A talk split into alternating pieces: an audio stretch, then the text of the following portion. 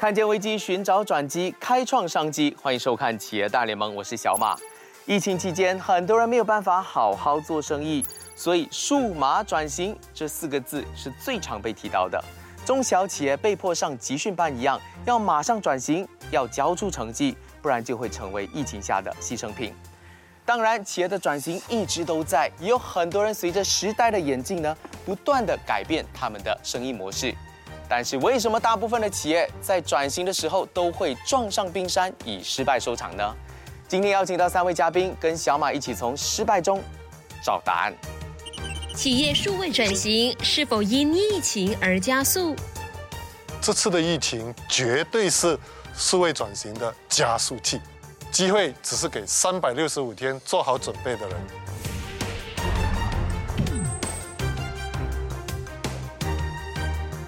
这次疫情把全球消费者都推上了数码平台，那确实是数位转型的加速器。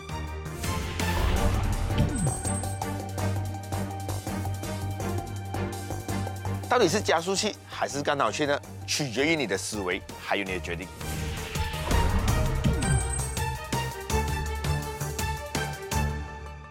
今天我们来谈数码转型，你可能会说哈，数码转型不是谈了两三年的时间，我们还要来谈吗？但是我记得 Kevin 曾经在节目里面有说过，数码转型它不是一个配套就结束的，它是一个 journey， 它是一个旅程，是需要一直做下去的。刚刚三位呢，在一开始的时候呢，其实聊到了一点，就是数码转型其实是一个加速器，甚至是企业的催化器。我们来看这张图，应该有更好的一个答案哦。新冠疫情加速了客户互动行为的数位化吗？在全球里面呢，其实数位化的加速率是提前了三年的时间，但是在我们所在的亚太区呢，是四年，欧洲三年，北美洲三年，甚至我们可以看到它的在二零二零年七月，在疫情最严重的时候呢，这个成长的速度是更快更高的。其实大家看到这个数字往上飙。黄总，你觉得大家都做了什么事情，让他的数字是那么高的呢？我其实大家没有做事情，没有做事情，是疫情逼着大家往前跑，往前追。是，因为不能出国，不能去参加展览，不能见到面，所以必须上网，必须数位化。嗯，嗯所以是疫情逼着我们加速成长。嗯因为生活我们需要继续生存，我不能用生活了，因为这个是生存了。我知道明讯这边也做了很多的生存之道，你应该有听过这句话吧？我们说一家公司的数码转型最大的推手不是公司的 C T O， 是那个 COVID 十九。是 COVID 十九 把整个东西给推推升了。你所有的消费者疫情的关系，你你都只能往网上唯一的渠道去吸收你的那个讯息或者做任何交易，所有的商家被逼的要跟随他们的脚步，要不然的话你就无法前进。是我好奇 Shen 你的公司在疫情做了些什么，是你自己原本也是有 well plan 一些东西，但是疫情把所有的东西压缩成长了。我们有谈到一个就是生存嘛，嗯，在 M C O 的期间呢，其实什么都不不可以开店的时候，每个人就会把那个生存的本能啊推上去，推上去一个 level 啊。当每个人要生存的时候，哎，店不可以开，这样我们就要把之前所想的想法，讲什么 O 二 O、O M O， 所有的一切突然间要做出来了。嗯，所以我我分享一个小小的，我们就是我们 Big Buff 自己本身在疫情之下，百多个员工不可以开店做了什么，我就跟他们说，以前你们想做什么的 idea。全部丢出来，这十四天做完它，拿出来做。大家一起做的时候，哎，你会看到做错过后，你知道哪里错，然后怎么样做对。所以数码转型，我的体验就是你要知道错在哪里，当知道错就很快就对了。嗯，我很想知道说，肖，你刚刚讲的那个成绩是什么？打个比如，曾经我们一直想，哎，到底人家会在 online 上网买 bath tub 嘛？这么大的浴缸，这么大的 jacuzzi， 几千块的，哦，几万块的，到底人家会看这直播下单吗？这么高 ticket 的东西，而且没有体验过，它不像买衣服、买食品， yep. 不洗完要丢，家的东西它是用很久了。所以那时候我们之前还没有疫情，一直 debate 啊，不可以啦，这个那个。嗯，当这个不是一个 option 的时候啊，你没有的选择的时候，你只可以这样做的时候，不可以开店，这样我们就试咯。当这个过程里面呢、啊，我们试到什么？其实顾客他是可以接受的， OK， 我们也曾经在直播上或者 online 上也成交几万块。这个过程我们做到就是那个 awareness。其实线上他要看到体验，然后线下成交，所以这些东西其实很多中小企业其实是忽略了。嗯，当然刚刚一提到的一点就是把所有过去想的东西都拿来做，但是大家都做对吗？关键在企业经营的过程当中哦，先不要太关注对错，先做就是了，做就赢了，不做肯定死。OK， 嗯，我分享一个啊，因为这是我跟我的团队说的，我讲我们要是对的结果，嗯、前面谁对谁错，什么对错不重要。嗯，所以整个过程里面啊，我们那三个月啊，我们九十八%东西是错的，只有十八%东西是对的。Yeah. 可是关键点是什么？哎，我们知道九十八%什么是错。然后你 就, 就不用再想了吗？错的、不对的成绩，大家都 agree， 这样不用再想了。我好奇你最错的地方是什么？最错的可能我们就很想顾客自动成交，哦、因为因为很多时候什么都不做，我摆上去你就要买了。其实很多时候我们企业家就是想最好顾客自动成交 ，automation 很多自动化，很多自动化。其实讲真真啊，不是所有东西都需要自动化，也一定要自动化。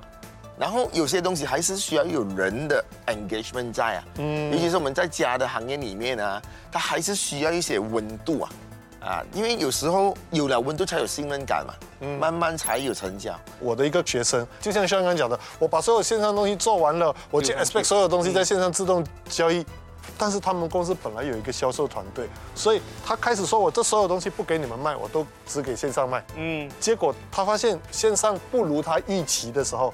没得选，他只好让线下的团队也是可以卖，但是他们没有见到客户哦，他们只是用线上的方便跟客户同样的材料、同样的东西跟顾客沟通哦，结果线下的团队的业绩是线上的十倍。OK， 那这里面就是信任的问题，嗯，所以它真的是一个 O 二 O 的一个情况。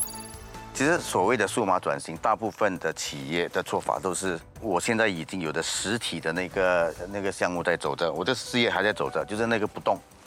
我是开设一个小部门或者设立一个小团队，说你们去做数码吧，你们去做网上吧。这样做的话，就是你把这个东西分隔了，变成这个是哎，实体跟线上是两条并走的路，嗯，但其实数码转型所说的就是你怎么把你现在在进行的所有的你的交流、你的数据、你员工的思维，都开始往数码为先 ，digital first。嗯，这也是我们蛮多年前就开始做数码转型的时候，我们第一步做的就是把这个思维先贯通。数码为先的那个想法就是，不管你公司上上下下，不不管是做 sales 哦，不只是你的前线。包括你的内部的运作，包括你人跟人的沟通，你在做一个方案，第一步是我能不能用数码为先的方式去做。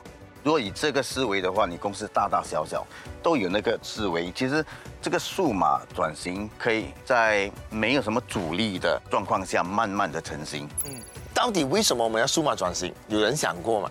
其实很多人哎，就是为了数码而数码。嗯，其实。数码转型里面的关键点是我们因为需要 data 需要数据而做对的决定，更快的决定了。嗯，平时大部分企业里面每个人是凭感觉做决定的，我觉得是凭经验。对，啊、哦，吃的盐比你吃的米多，哎，我就要来做决定。凭经验跟凭感觉有什么问题？很难传承，它很难 duplicate， 因为经验是复制不到，只有 formula 才可以传下去。嗯，所以整个数码转型里面呢，其实当我们知道我们要的是做决定的话。像要什么数据来做决定？你说数码转型是利用数码来做决定，对不对？是。但是它之前还有几个步骤，你要用数码来做决定，这样你应该要有数码资料啊。嗯。大部分公司的资料在哪里？可能在它的 invoice， 就是你的 supplier， 嗯，给你的供应链都是在 invoice， 都在纸张，这是不同的一个柜子，或者不同的一套平台。你的销售，你的需求链。又是不一样的那个平台，所以这些其实很多还在纸张，不是数码。所以如果说你要开始去做到终端，说，哎，我要做数码的那个转型，你的那个基建要做得好，第一步要想了怎么把所有的数据数码化，嗯，变成你的那个网络的稳定性、概括性都要做得非常非常好，然后你再把这些数码放到云端。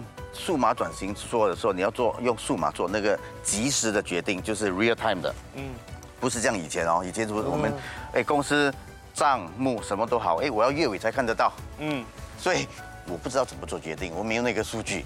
所以数码转型第二点就是说，你东西要及时。现在马来西亚生意都做得蛮广，很多公司都有很多分行。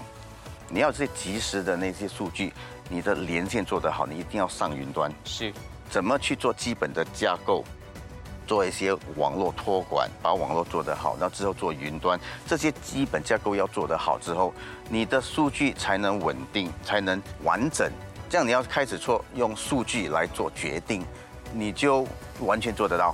所以我很同意 Kelvin 刚刚所说的哈，这里面有一个很大的思维模式的转变。比如说，我们从公司自己有 server， 还是要选择 cloud base。嗯，这个其实对很多网络时代才出出来做生意的人，什么叫 server？ 为什么公司要有 server？ 对对对，我刚才才想说，因为大部分中小企业就说为什么 server？ 对啊，他们很多他们就觉得我干嘛自己要弄 server， 然后有了一个 server， 找了两个人天天在那边，其实没有干别的事情，就 make sure 有电有线，对，然后有 server， 这两个人是浪费的。嗯，但是如果你把这个钱转成云端的，它其实是无限量的，而且它是相对稳定的。对对，旧思维的中小型企业，就是什么东西我都需要拥有。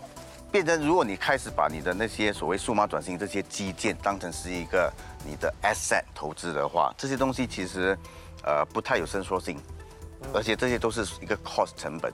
现在其实那个大方向就是我们过去两年我们看到，在这个疫情之下，有一些公司他们可以突发发展得非常非常快，是因为他们已经明白了这些 I T 的基建我不需要拥有。这也是这几年我们看到那个市场的需求开始增加。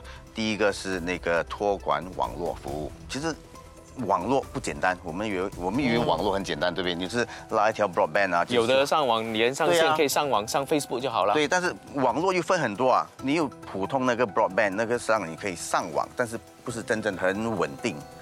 你有那个所谓的 dedicated lease line， 那个很稳定，但是很贵，所以我们就开始就推出一些，包括那些所谓的 user based internet， 就是你是有那个 business grade 的那个稳定性，但是你用多。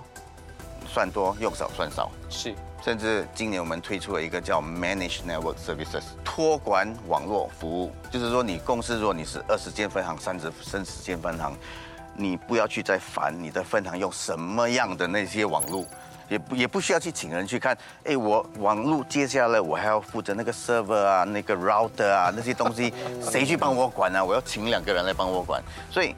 呃，我们就看到这这方面的那个所谓的托管网络服务 （Managed Network Services） 是受到中小型企业非常看好的，因为他是说这个网络我不要管，找明星帮我管，然后我就专注我的我的所有的心思在看我的数据，我怎么去做决定，我的行销手法，我的行销手法。对，但是我们拉回来一点，就是在这一次的疫情底下，每一个人都在做数码转型，但很多的行业觉得，哎，我做了很多，到现在他还是没有找到对的方法，为什么有人怎么做？都失败呢，黄总。S K U 英文全称是 Stock Keeping Unit， 称为库存量单位，是库存进出计量的基本单元。现在被引申为产品统一编号的简称。S K U 是用来管理物流的一个重要指标，让店主快速掌握所有产品的存货和销量，并估算不同产品的预期销量，可以用来制定适当的补货、采购或行销策略。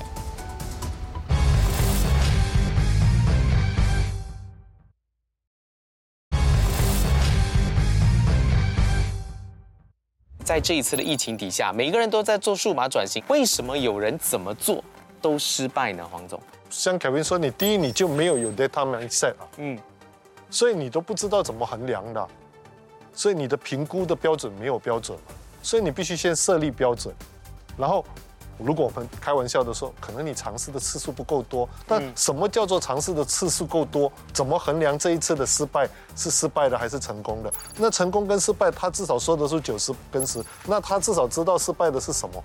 那如果你都就只是把所有的东西都像刚刚 Kelvin 说的，交给几个人啊，你们弄，但是老板不在乎。其实企业管理很重要的一个基本原则叫做，老板在乎什么，什么事情就会发生；老板不在乎什么，什么事情就不会发生。所以很多中小企业的老板就是觉得这个我搞不来，我不懂，所以我就不在乎它。往往就是在你最不在乎的地方，就把你搞输掉。是执行者那一方面很重要。其实我们认真去讲的话，我们大概在整个 M C O 那半年，我们执行了超过七十个 plan， 就是每这么多，是是是，就是每每一个 team 他自己 propose 嘛，哦，他们每个人 propose 一个人三个、五个、三个、五个，所以我们也放了一些奖励啊、制度这样的都进去。收到 propose 的时候，我们就set了一个我们所有所谓的目标。你的目标是所谓的销售业绩？不是，就是今天这个计划。Let's say 我们要执行一个 digital transformation 的 plan， 比如我们要把所有的 invoice 数码化。嗯，这样那个目标是什么？就是说我不要看到有一张纸，是，然后每个 data 都很准，我按一个 button 要出来，这是我的目标。嗯，所以讲我们就 set 一个 timeline， 三个月后这目标会达成嘛。所以当有了这个，我们清楚就知道，哎，谁做到，谁不做到，做不到快快改。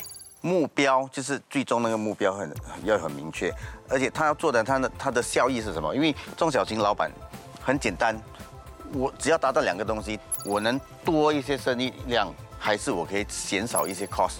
所以不管做什么数码转型的项目，一定要把这个东西拉进来。我举另一个例子，我们一个顾客例子，他的前线做 sales， 嗯，到外面做服务的话，一向来都是用纸张去做那个 work order， 我带回公司可能需要两三天，交回另一个部门，再把它输进那个公司的那个那个系统，这整个过程就耗耗了很多时间。嗯，有些那些 worksheet 就不见掉了，不见掉了，哎，我怎么去开 invoice 给我的公给给我的客户？所以这些其实是公司的一些损失或者 cost。第一，他会花很多人力、人力物力去做这些东西；第二是他顾客那边可能会有一些他的所谓的 revenue 的损失，如果他东西做不好，他的那些 invoice 不见掉。其实老板要做这个决定，说我今天要做这一部分的那个 digitalization， 我要的是什么？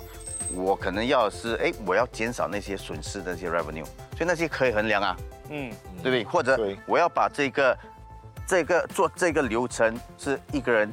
开呃开了单回来，第二个人 key in 那个系统，第三个人做这个。我如果做这整个系统，我可以省掉两个人。嗯，那个也是我的那个目标。目标。所以他只要把他做的这些所谓的项目都跟他的 cost 那个省钱的那个目标做一个衡量，或者他赚钱可以做更多几个客户那个东西做衡量的话，这样我觉得他推动力会比较强。我们有一个毛病，我们认为人是很便宜的。所以越便宜的人越贵啊，越便宜的人到最后是让你越贵，付出太多代价。因为我请三个 clerk 千五块，哎，他就每天跟我 key in data 很便宜吗？我买你的系统跟你这个要十几千呢，他没有把这个账拉长来算。嗯，因为这三个人每天给你的便宜，拉慢了你的流程，拉慢了你的程序，然后呢，你损失掉的商业机会，这只是单看内部的账哦，你进步的太慢。就是会被更快速的淘汰，因为你的竞争者更快速回应，人家的账更准，人家还钱更快，人家出货更快。只要业务员那边一上载，我后勤已经收到，明天我马上物流马上出到，马上出去，马上扣账。那这所有东西，它不是太困难的一件事情。刚刚我们提到的是小公司的思维，但是大企业可能也是会撞板的。我们来看这一支影片呢，你一定看过这个品牌，但是它企业的数码转型失败了。自乱阵脚，为转型而忘了初心的乐高 Lego。九十年代末期，电子产品进入千家万户，以儿童为目标的电子游戏抢走了小孩的注意力。以制作积木闻名的丹麦玩具公司乐高 Lego， 在一九九八年出现了史上第一次的亏损。亏损高达四千七百八十万美元。同年，乐高裁减了近一千名员工。和其他大企业一样，面对数位化的冲击，这家传统玩具商也大胆但盲目地拥抱数位游戏。其中一项创新计划达尔文计划，花了巨额的资金要将乐高积木转换为电脑数码积木，但在虚拟世界组装积木的高难度游戏没有吸引到新客户，导致销量惨淡。失去方向的乐高产品线过度泛滥，它开始涉足电子产品、教育等领域，但这都证明那不是乐高的专长所在。惨淡的销量导致财务几乎崩溃。二零零三年，乐高公司的负债高达一点八亿美元，公司的销量更下跌百分之三十，公司濒临破产边缘。所幸在二零零四年，新任执行长重新把产品聚焦回品牌的核心，积木本身才起死回生。除了乐高，知名品牌如通用电器、Nike、宝洁、P and G、福特等公司，也都曾经历企业转型受挫。究竟企业数位转型最大症结点在哪里？要如何符合客户要求，又不失企业特色和初心呢？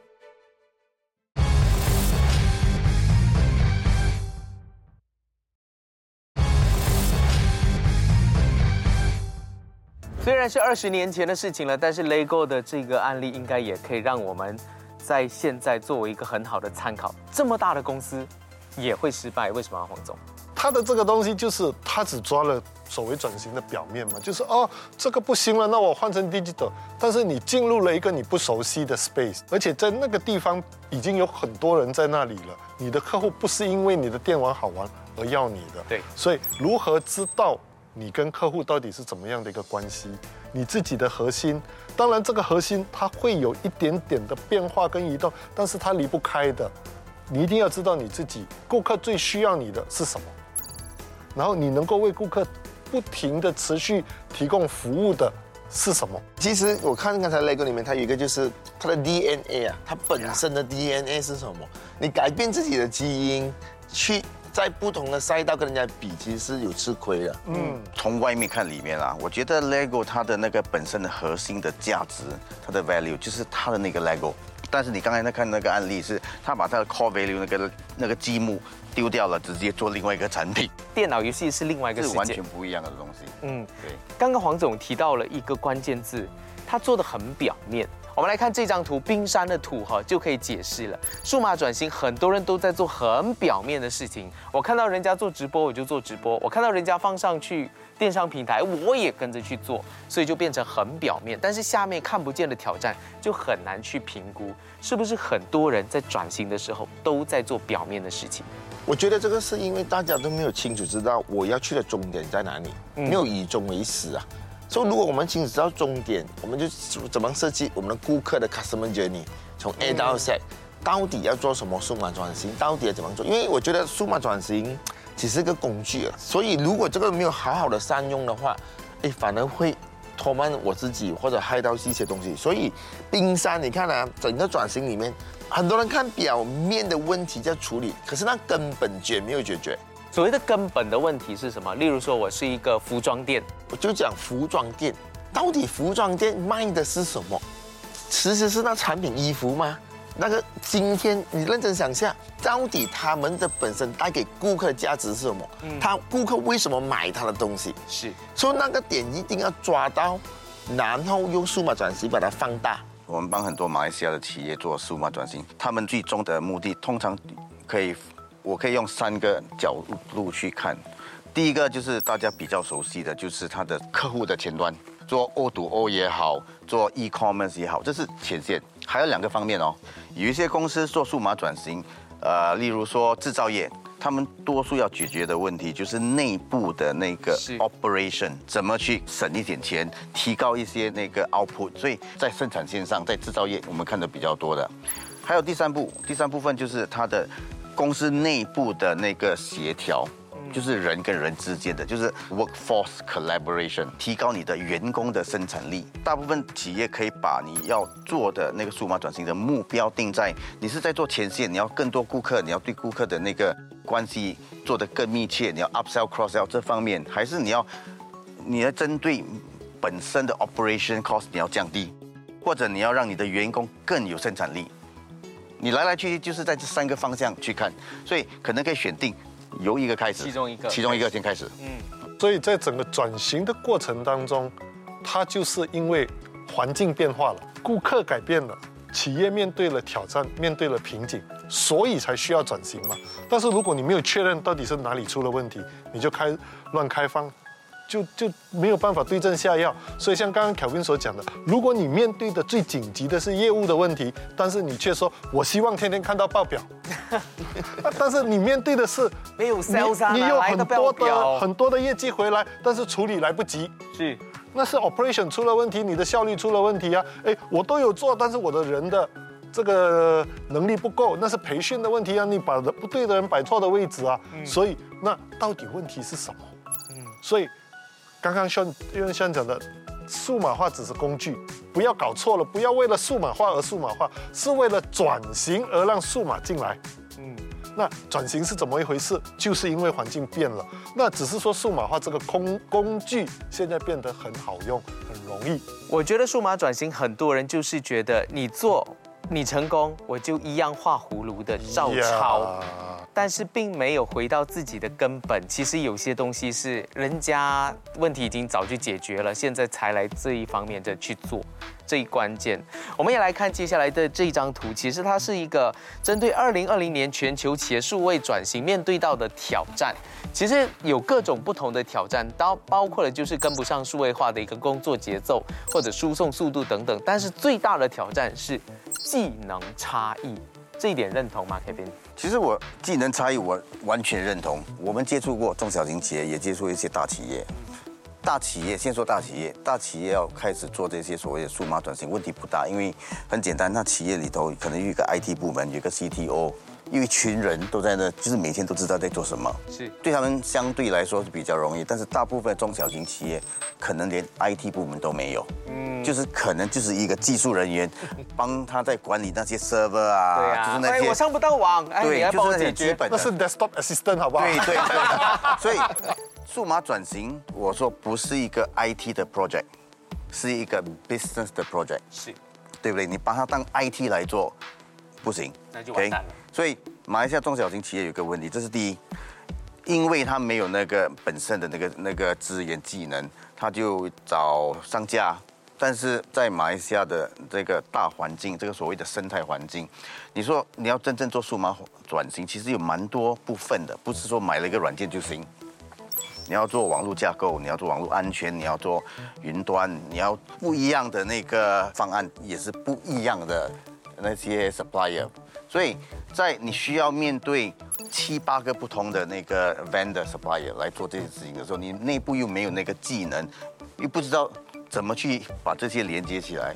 所以我觉得那个是就是为什么五十一八线的那个传统企业，我说传统企业哦，他们公司本身的技能架构都还很缺乏。但这里面我想说的一个很有趣的现象叫做看不见的东西才是最重要的。嗯，为什么我会这样讲？你让我们传统企业的老板买机器看得到，生产机器几百千几百千看得到，Kelvin你讲的东西。跨博勒拉几条线这样子，你就跟我没多少时间。而云端又是看不到的哦，一团云，一团云，买软体又是看不到的哦。我分享一个很有趣小故事。以前我我父亲，我们是家族企业嘛，我们买 software 的时候，哦，那时候要四五十万，所以我们就买了，然后买了我就好，我们还去做 financing，OK， 还去供，然后买了拿拿拿一张纸回来，然后我爸爸说。东西在哪里？这张纸吗？我想这张纸四五十万，它可以进很多个 container 了。哇，这个这么贵的这样的东西啊！所以其实传统企业，我很认同王总讲的，他们比较相信啊看见的东西。其实这种 soft 的东西啊，技术啊，你讲先员工去 training 啊，或者买 software 啊，或者投资这种，其实他发现哎好像很贵，他一直会觉得很贵，因为。觉得没有拿到东西。哎，我觉得培训技能的这个我要讲，因为我做了一个调查，中总的调查发现，超过百分之五十的公司是没有计划要提升员工的数码技能的，就是大家就觉得这个东西不用上课，因为 knowledge 对他们来说更看不到。Cloud base 至少哦，我寄那个 invoice 过来的时候，我还知道说哦，我多少 gigabyte， 我 T B 哦什么东西在上面。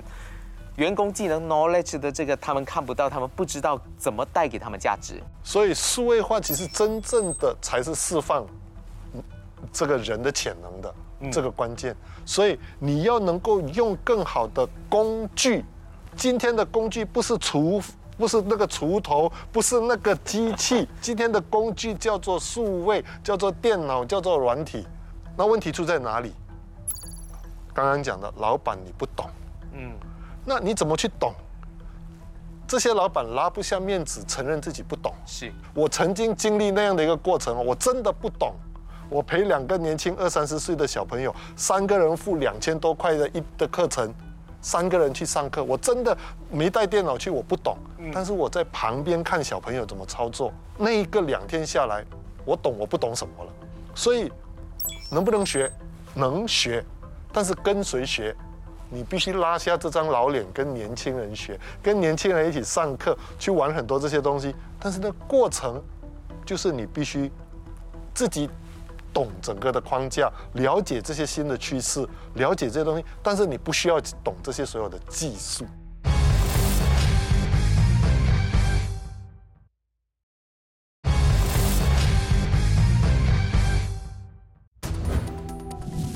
网络托管服务，简单来说就是第三方为用户提供网络应用的管理和维护服务。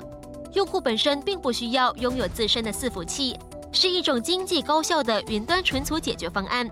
网络托管服务有助一家公司释放内部资源，简化繁杂的工作，享有更稳定安全的网络，较低的运营成本，还有可拓展的储存容量等等的好处。Big Buff 有没有做了一些什么让你现在还津津乐道的？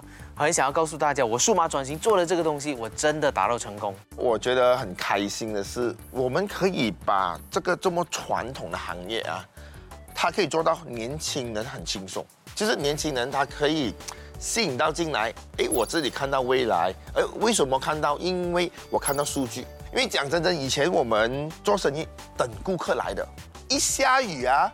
我们以前怕的，哟，常常见顾客少来了。可是现在不同了，是我们已经知道几时会有顾客，因为我从数据上看到，哎，我这个广告包这个东西我有，然后顾客列边，所有东西都有数据看到，所以每一个人的心其实比较踏实一点，他不是那种悲伤感觉啊。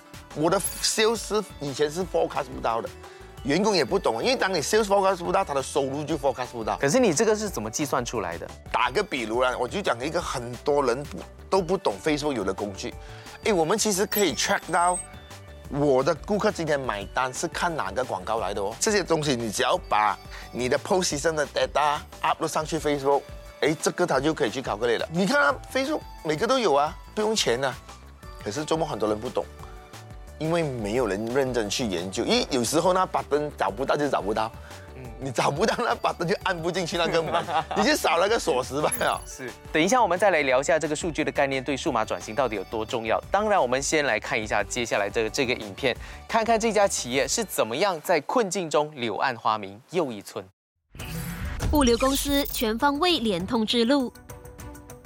Freightmark 是一家成立于一九八七年的物流企业。三十多年来，他们为顾客提供了各种物流服务，从海运、空运、仓储、清关到配送、产品加工、包裹货品、快递等等。但这种从上游到下游的全方位服务，在早年因为还是依赖人手开单，难免错漏，造成企业提高效率的巨大障碍。可以和我谈谈当初 Freightmark 转型的契机吗？从呃一个传统的运输行业。如果我们要继续的成长，一定要转型。所以在这个整个 transformation 里面呢，我们呃有几个阶段。然后第一个阶段就是说，我们要怎样去把过往的一些传统的，就从货仓出货到派送都是纸，纸拿回来了，你要系统化的，就要有人做 data entries 嘛，你做输入就有错误。然后我们就把说做一个手机 A P P。那手机 A P P 是呃从上游到下游，就是由一个点用一个 reference point 全部把它 connect 完起来。那 the moment 那个整个 job complete 的时候，它就完全是在系统里面可以呈现出来，这全部是自动化它了了。在开始无纸化的过程中 ，Freightmark 面对了许多转型企业都会面对的难题。公司内部掌管不同业务的部门，系统互不连接，就像是一座座孤岛，并没有一个有效的软体把它们有效地串联起来。一般的软体供应商也只能解决局部的问题。其实，在我们的 logistics industry 里面呢，我们遇到最大最大的问题是啥？就过去好像在生产业啊，还是金融业啊，都是有一些比较完善的系统去帮助他们。但是在我们的这个业务这个 industry。因为我们不是说只是货仓仓储，我们还有海运，还有空运，还有陆运，还有呃我们的 Courier Express 啊 ，haulage 啊，都是有不一样的系统，不一样的操作。然后那时候市场上其实是说要找一个 solution， 可以迎合我们全部的东西。Okay， 可能我去找这个呃 provider， 啊我有啊，但是我只有这一部分罢了，呃另外一部分呃我暂时没有。去找第二家的时候，我有，你要我全部都有。但是这是我的价钱。就直到了呃过去呃几年啊、呃，那时候我们在重整着我们的 infrastructure 网络上的一些策略，然后 Maxis 那时候是唯一一家说可以提供到 right price with the right product and right solution 的。这很快的就他们已经帮我 manage 整个网络。公司的业务由网络串联起来后，接下来便要确保业务在二十四小时内都运作顺畅。系统的中断就意味着金钱的损失，公司迫切需要一个稳健又安全的系统。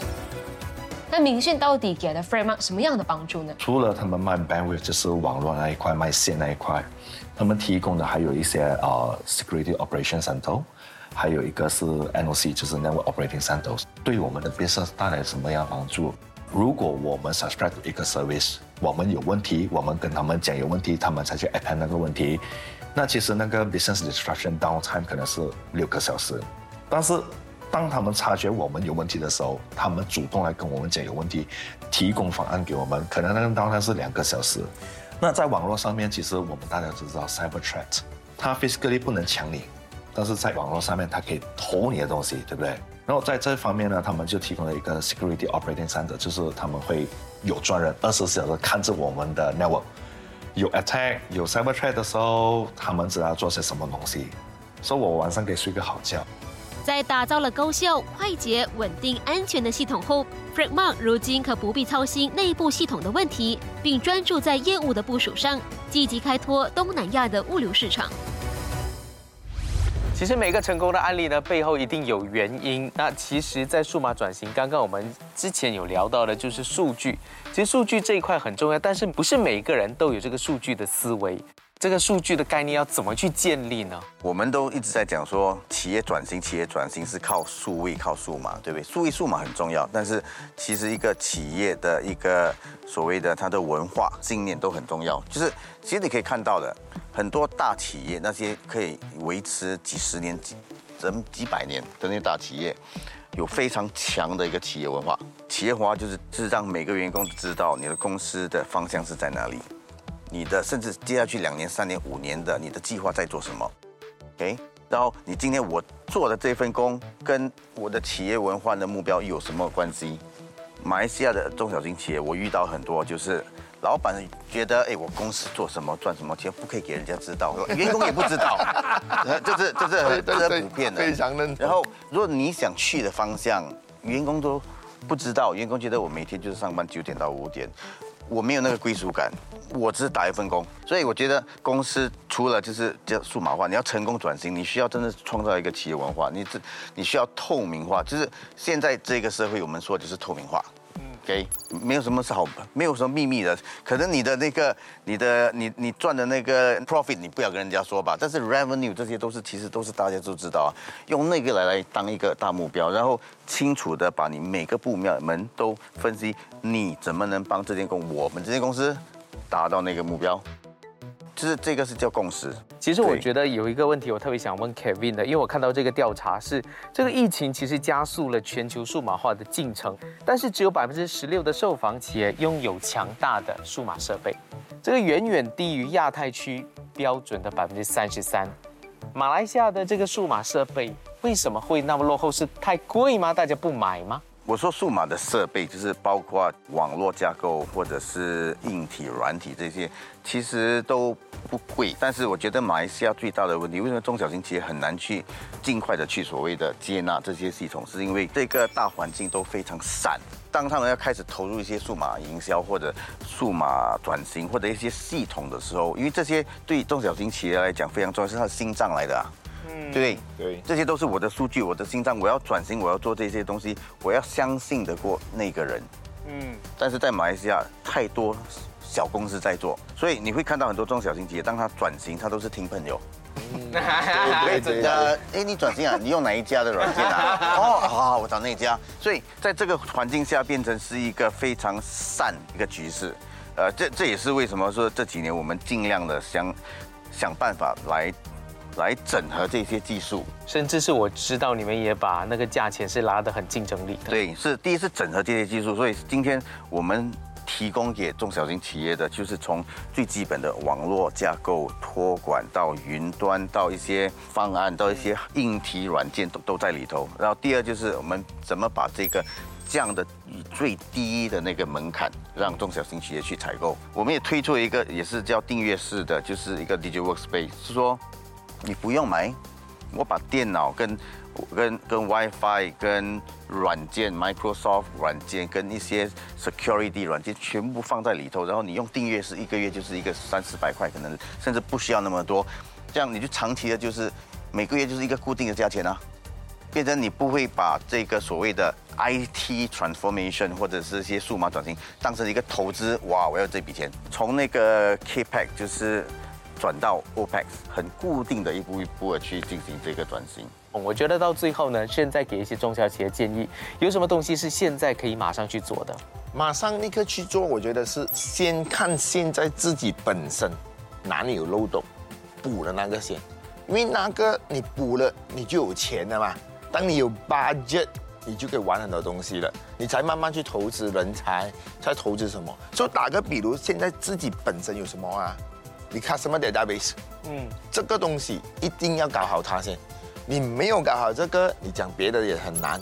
customer database clean 嘛，然后 sales database clean 嘛，有了 customer 再来讲 sales。sales figure 卖什么啊？东西有卖啊？因为我发现很多中小企业那个 item code 都没有搞好的，乱乱乱乱来的，啊 S K U 都没有搞好了。然后过后有了这个，有了这个，我们就开始 build dashboard。什么叫 dashboard？ 就是数据的 dashboard。是。你的你的 talent dashboard 有嘛？因为你讲回到来啊，你有了 sales 这个啊，谁做？哎，刚才我听到老板那些片要不要分给人家看？我昨天问那些老板一句话的。你做生意为了什么？他答赚钱哦。像我讲，你赚钱关员工什么事？你赚你的钱，我员工关我什么事？所以为什么我nine to five拜六礼拜为什么要牺牲我的 work-life balance？ 所以今天我们回来原点，你有了这些数据，你才可以做分钱。你不分钱，谁帮你赚钱？所以我讲，老板努力分钱，员工努力赚钱，这就很好了。不用去创业吗？为什么要出去创业？你老板学会分钱就好了吗？啊，所以今天有了 dashboard 啊，它慢慢就可以 talent 啊，你就知道谁是 A， 谁是 B， 谁是 C， 因为你没有 dashboard， 没有数据，你想奖励谁？是，你没有这些数据，你是不可以凭感觉。十个的那个公司你可以凭感觉，二十个还可以凭眼睛，五十个、一百个很难很难，它就有很多不同的东西出来。所以这些东西，第一步顾客的资料一定要 clear， 刚才讲了，然后过后就是 sales figure， 过来就是所有的 key， 每个 department 的我们叫 key metric 啊 ，data dashboard 的 key metric， 有了这些，人才就开始了，你就开始认真去投资，因为你没有这些，你叫一个两万块的人坐在那边做什么？他没有得做决定，他没有东西看，你讲你请不是人家不厉害不好。他做不到什么，他不可以飞。你叫一个 world class 的 pilot 进来，飞机都没有，飞机场都没有，没有叫火车，对，叫飞机是来开火车。很多很多企业家他们天天讲我要人才人才人才，你连人才那个窝都没有 build 好，那个 infrastructure 没有啊，你不要讲人才先。所以老板首先要搞好这些数据跟 dashboard， 然后再讲人才。来，黄总，最后再给一些中小企业的建议。我觉得在这个转型的过程当中，首先你要注意几个事情。第一，可能今天打败你的不是你的同行，是你没有准备的，很多不知道哪里来的。嗯，所以他们转型的速度可以很快，这是你预期不到的。